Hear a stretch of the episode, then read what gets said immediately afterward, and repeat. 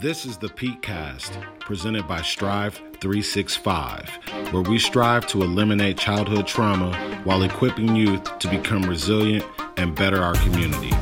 We discuss social and emotional issues affecting today's time while bringing you experienced leaders to discuss diverse topics in a fun and informative way.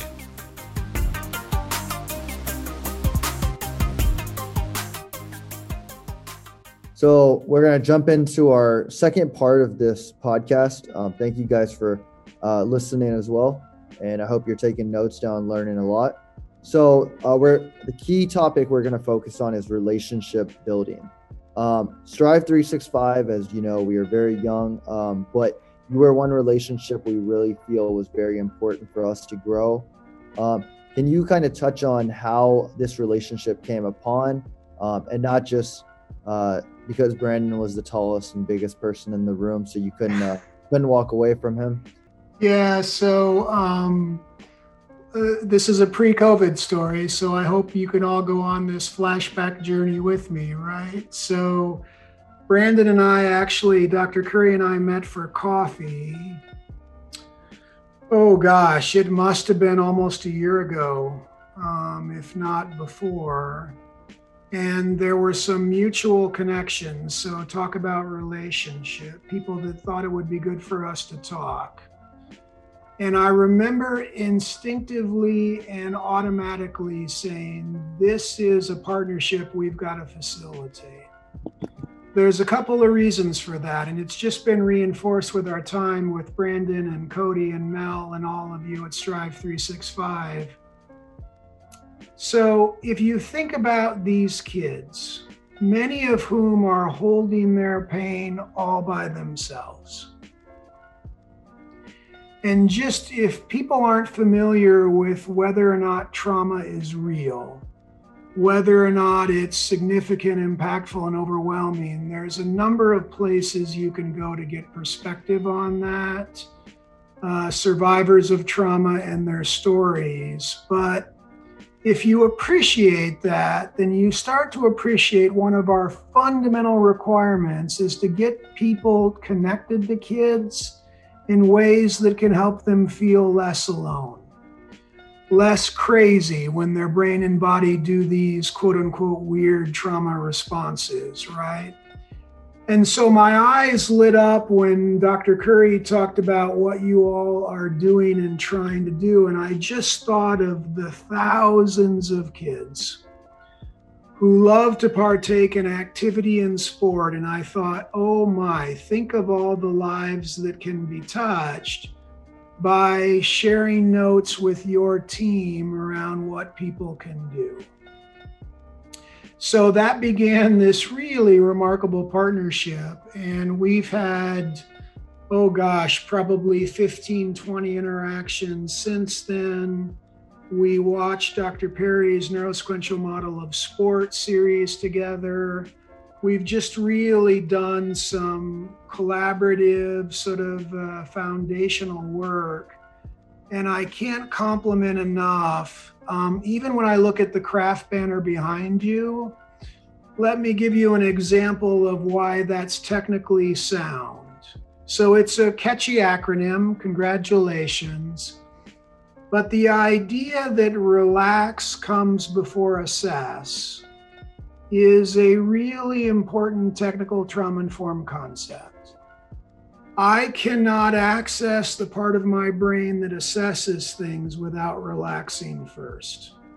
So it might have been strategically crafted, pardon the pun, in that way. But uh, regardless, it's one of the many examples that says to me, these folks know what they're doing. They know what they're talking about, and therefore we're invested in a long term partnership. Well, we, we feel exactly the same, Tim. Uh, we just know that you know what you're talking about, know what you're doing, and you've been doing it for so long. Um, and we just hope to be a part of it. Um, one thing that's really important in life, um, and I, I can speak for myself on that, is I've been very blessed to have great parents and great uh, mm. figures around me, whether that be uh, my coach, Coach Allison, whether that be some of the friends I've had. Um, Tim, can you touch on how important it is not to be lonely? A lot of kids go through loneliness and just having uh, the impact of an essential figure, whether that be your parents or that be someone, uh, it doesn't always have to be a parent or a sibling or a relative. How important is that? And um, what's the impact loneliness can have on an individual? Well, great question, Hassan. Let me answer in a couple of different ways. So, one of my mentors is Dr. Bruce Perry, who is genuinely one of the world's gurus on this topic. He's an academic, he's a psychiatrist, he's a neuroscientist. He has worked with thousands and thousands of people across the world. So when people like him give you simple conclusions, you pay attention. So here's one of my favorite simple conclusions of Dr. Perry's relational wealth is a greater predictor of outcome than adversity. Now, I know that sounds pretty simple, but that's actually a really profound statement to absorb.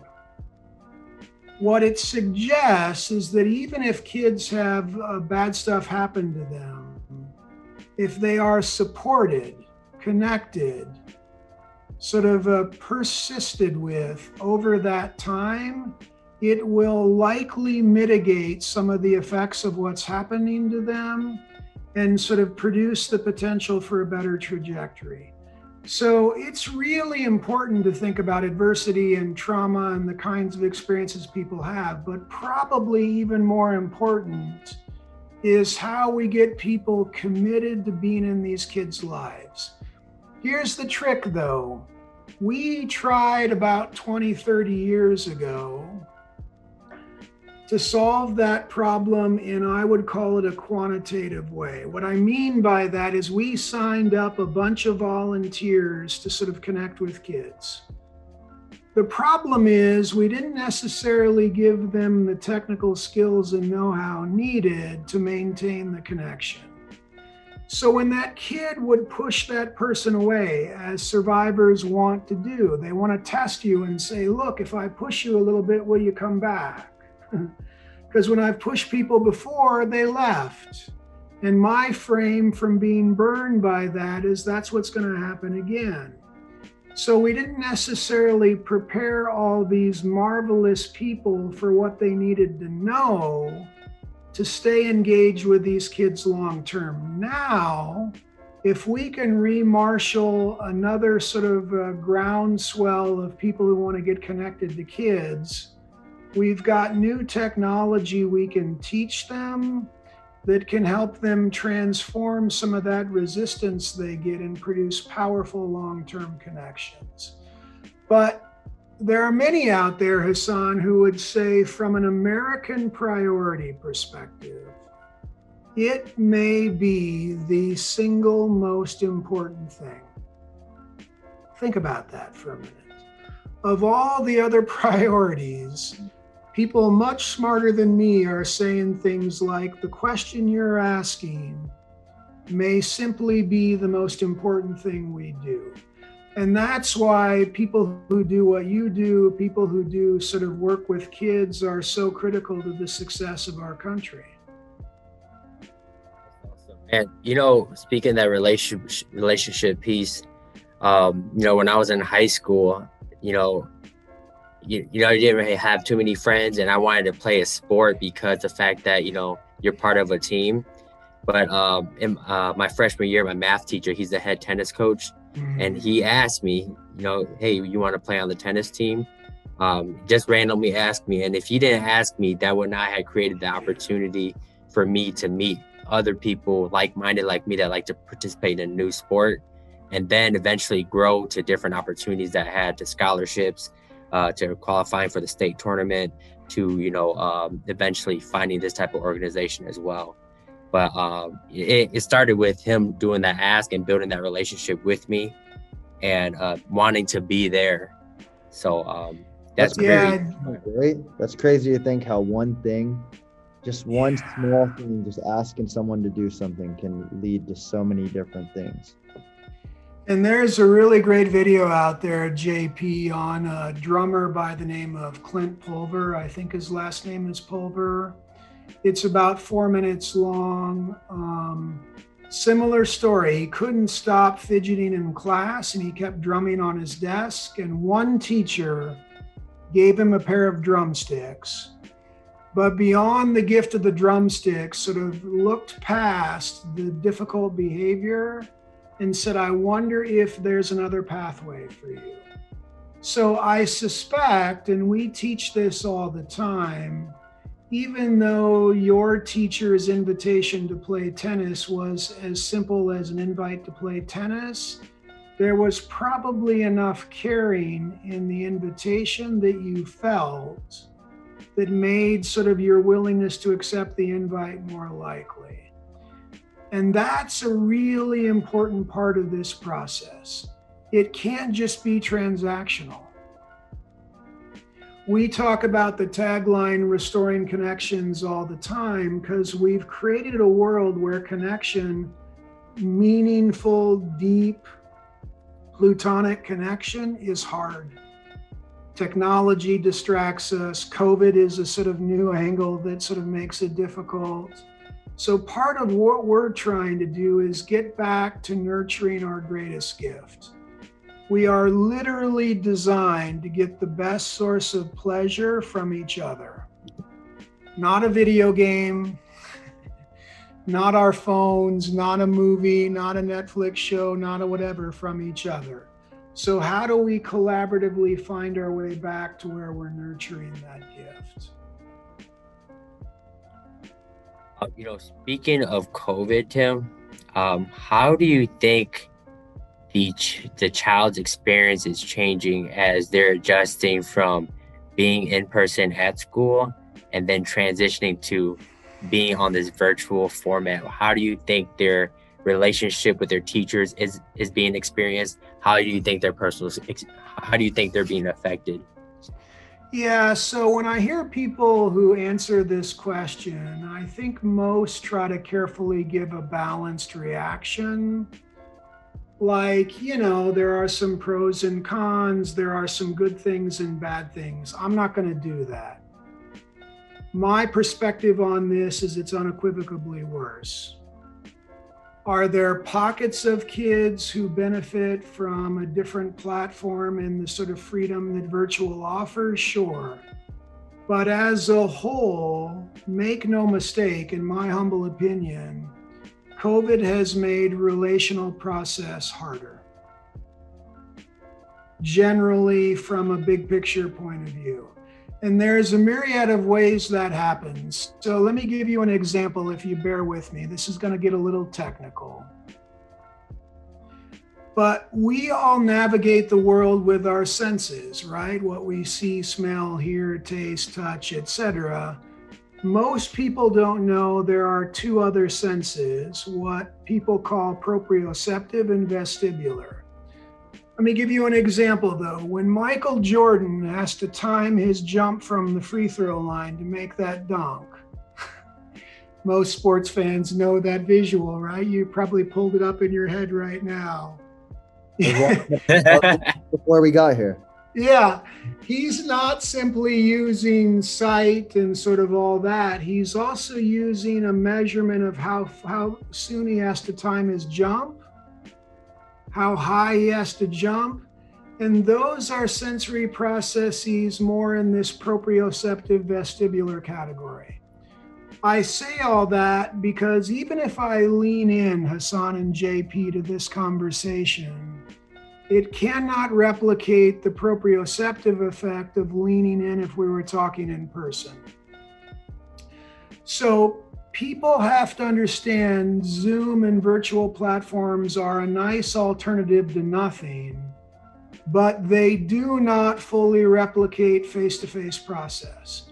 And I worry about that, frankly, all the time because I, I worry we'll create a world where people will see them as a one to one and they simply aren't. And I'm not a Zoom hater, right? I mean, I, I appreciate like this the virtue of a, a virtual platform. but we cannot allow ourselves to presume they are akin or equivalent to face to face interaction. Mm-hmm. And there's already talk about that. People are saying stuff like, well, we'll never do in person conferences again.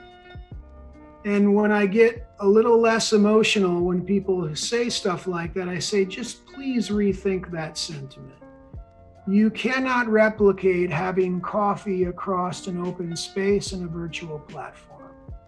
And so, if that's true for adults, it's also true for kids. I'd love to find a way to quantify that for you, for you mathematical folks out there. So, one hour of a Zoom interaction is 60% of a face to face interaction or something like that. But I would purely be making stuff up. I would be spitballing. But I think we have to keep that in mind. We have to find a way back to a face to face world, although safely. I'm also not one of these people who thinks COVID is a hoax, etc. I think it's real it's worthy of our sort of uh, prioritization, but let's not confuse virtual interaction for the real thing. Yeah, it's uh, that's that's so funny that you say that. Um, I was back home visiting my family, and I was asking uh, my eight-year-old cousin, "What's the positives and negatives of uh, of virtual?" And the first thing she said is, "Can I go to negatives first? And I said, "Why negative?" and she said, "Because I don't get to see my friends." She said that's the one thing I don't yeah. like. And I don't get to see my teacher. She says I just don't like that. Um, and I think that's really important. And however you chalk it up, I think just having someone in person, you get their natural reaction. Um, and I think they just feel more comfortable sometimes. And I think their engagement level is definitely much higher. I, I've seen struggles with uh, Milwaukee Academy of Sciences when we're doing our virtual learning and how the teachers are engaging with the students their attention span is not always there. They're distracted, looking somewhere else. You know, they're doing different activities, and it's really difficult to do virtual activities to keep them entertained for so long without the right resources on hand as well. But when we're in person, the effect was so great. So now we're in this adjustment period where we're trying to get them engaged as much as possible through a virtual platform, which is challenging, but you know, we're trying it out for this for these next for these next eight weeks here. Yeah. yeah, and I don't want to overwhelm our audience with a whole bunch of technical stuff, but survivors of people who've been burned relationally mm-hmm. will tell you that these missing sensory ingredients are essential to detecting threat. So I would hypothesize that part of why people are more fidgety, especially kids and struggling to concentrate, is one of their tools to say, Are you safe? Are you a threat? Are you safe or are you threat? is removed in a virtual world. If you think about it, that makes it harder for survivors to get safe and relaxed and comfortable. Yeah, so and there's a sorry, Hassan, just there's a whole plethora of science behind that I won't bore our listeners with. Um, but trust me when I tell you that it's there. And if people want to know more about that, they can contact you. We'll get them some resources. Uh, sorry, sorry to cut you off there, Tim. Um, I wanted to ask you, Tim. Uh, so you touched on five of our con- or our concept that breaks into five things. You use the word stability a lot throughout this, uh, this podcast. Um, can you touch on the five pillars of stability and what their importance is? Um, I think this is a very important concept for the audience to learn, and I don't want to mess it up because I don't know about it. So I'd rather hear from an expert who understands it much better. Yeah, so let me think of a really brief way to introduce this context. So let's put ourselves in the shoes of a five year old who's experiencing physical abuse from one of his grown ups, right? Um, and part of how they navigate the world is they ask questions like, why is this happening? And when my brain and body do these weird things, am I crazy? Am I stupid? Am I weird? What do my friends say? So, part of what helps when they're navigating through all that is to live in a world of relative stability. When the people in their lives have access to affordable housing, to healthcare, to employment opportunities, to connections of their own, put really simply, they're better able to provide stability for kids.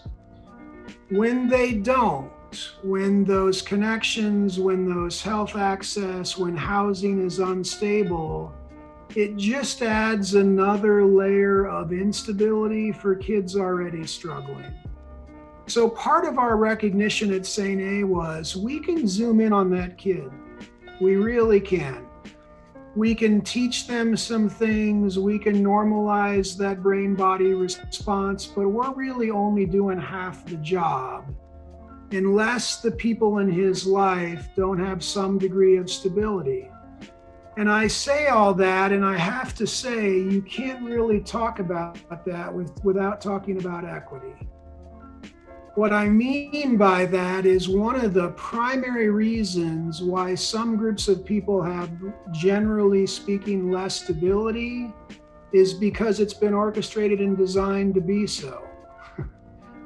I mean, when you look at how African American folks, for example, have experienced 400 years of systematic enslavement, lynching, Jim Crow oppression, etc., and then some of the more subtle machinations, redlining, financial assistance.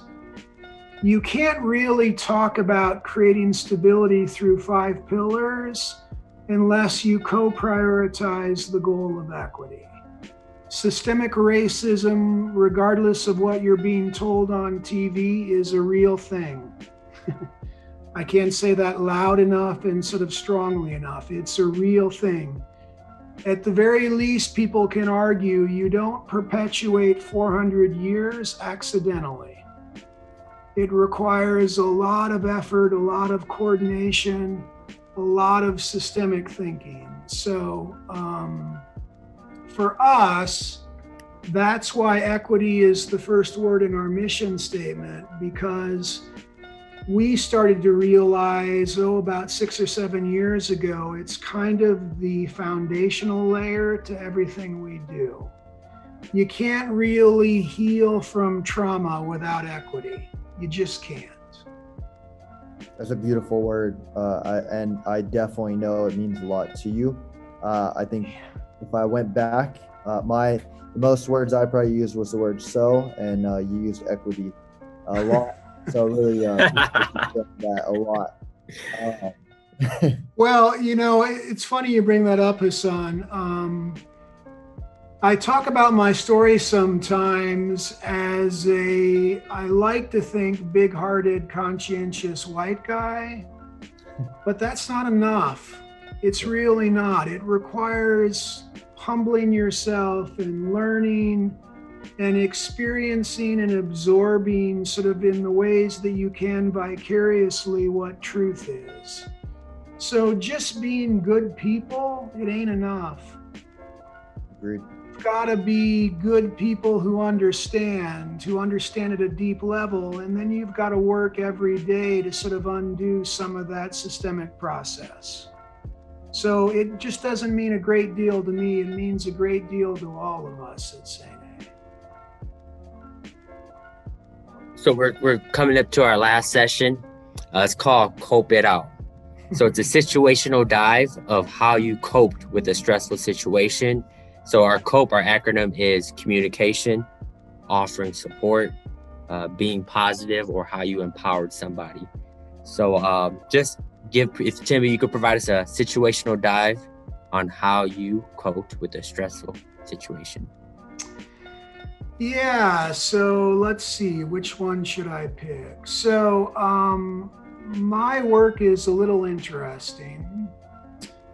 I spend most of my days talking to people about pain. And uh, trust me when I truly believe that is a blessing, it is one of the true honors of my life. but sometimes it gets to be quite a bit because what you'll discover is when you get pretty good at giving people invites to share their pain, they share it, which is awesome because it means, especially for, for kids, they're no longer holding it in isolation. I've got to be mindful, though, that I'm prepared for that. And I'm also sort of willing to catch, sorry for that sort of cliche, right? Catch myself when it gets to be too much. And my relaxation strategy is a strategy borrowed from some of the elite athletes of the world. I believe that I can build more stress resilience in my system by doing what Steph Curry and many others are doing, training my central nervous system to be more resilient. So, just like a marathon runner can train their lungs and their heart and whatever to be more capable of enduring more marathon, more miles I'm a believer I can teach my central nervous system to absorb more stress and manage it more effectively. So, how do I do that? My belief is that if I can find activities that fully and fundamentally relax me, and I can do them five to seven times a day for three to five minutes, that is my sort of self chosen dosing for building stress resilience. So there was, I bring up Steph Curry because there was a great article in Outside Magazine a number of years ago about his use of sensory deprivation tanks, which in the trauma world, when we're talking about survivors, we would call a somatosensory regulation strategy. But it turns out these strategies also work for everybody. People with or without trauma histories can benefit from getting their body into a deep state of relaxation, which is not sleepiness, just to be clear. It's the ability to assess, perform, do the things that we want people to be able to do. So, part of how I cope is I try to meet my dosing prescription every day of the week. So, if you're still with me, and bless you if you are, here's what I mean by that. When I walk the dog for a couple of miles every morning, I have a five minute stretch where I synchronize my steps to a count in my head. So when I add that element of rhythm and repetition to my walking, I find that my mind wanders. When my mind wanders, I know I've achieved the central nervous state that I'm after. So that's one activity. When I get home, I use a software called HeartMath to measure whether or not my breathing is getting me the same place. Activity number two. So when you start to realize these are pretty easy to access activities, and one more really important point think of how easy it is to sort of promote these activities in sport.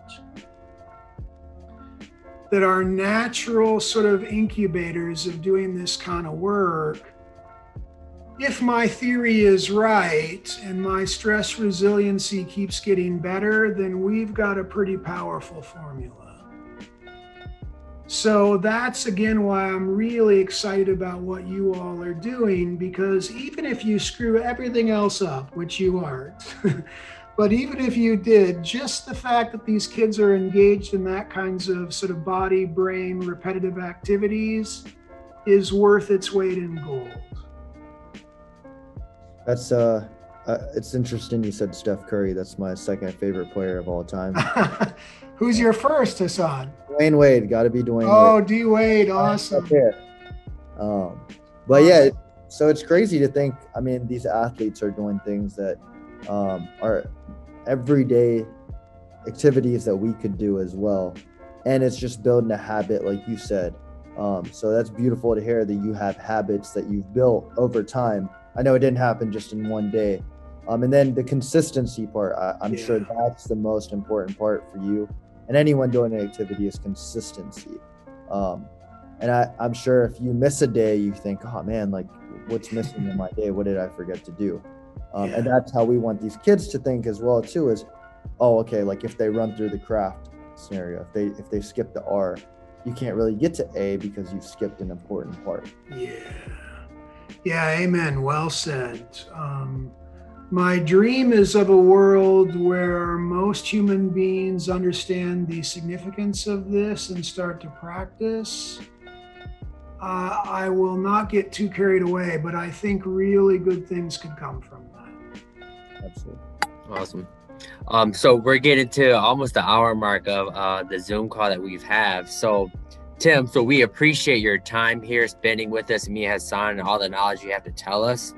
Um, so we allow you to do a we like to call it shout it out. It's a 30 second promotion, letting uh, the audience know anything about you, your organization, or any shout outs you want to do. So you have 30 seconds. Are you ready? I'm ready. All right, here we go.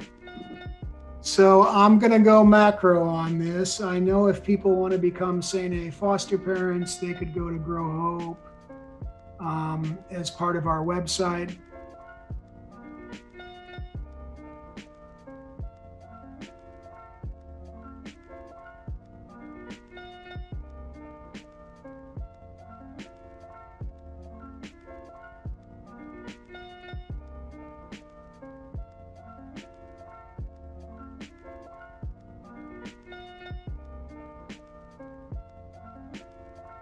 Um, so, guys, we, we, want you to really take away today um, not just the knowledge, uh, not just the amazing uh, skills that you can develop from relationship building.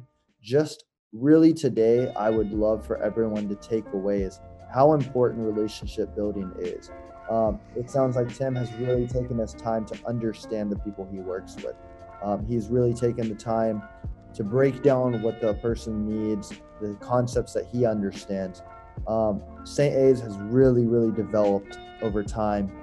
And I, I know that it wasn't exactly the same as it's gone, but that's because they've continued to build relationships, whether that be the individuals that they work with, the parents, or uh, the partners that they've developed. Um, and it, they have become a big part of this community.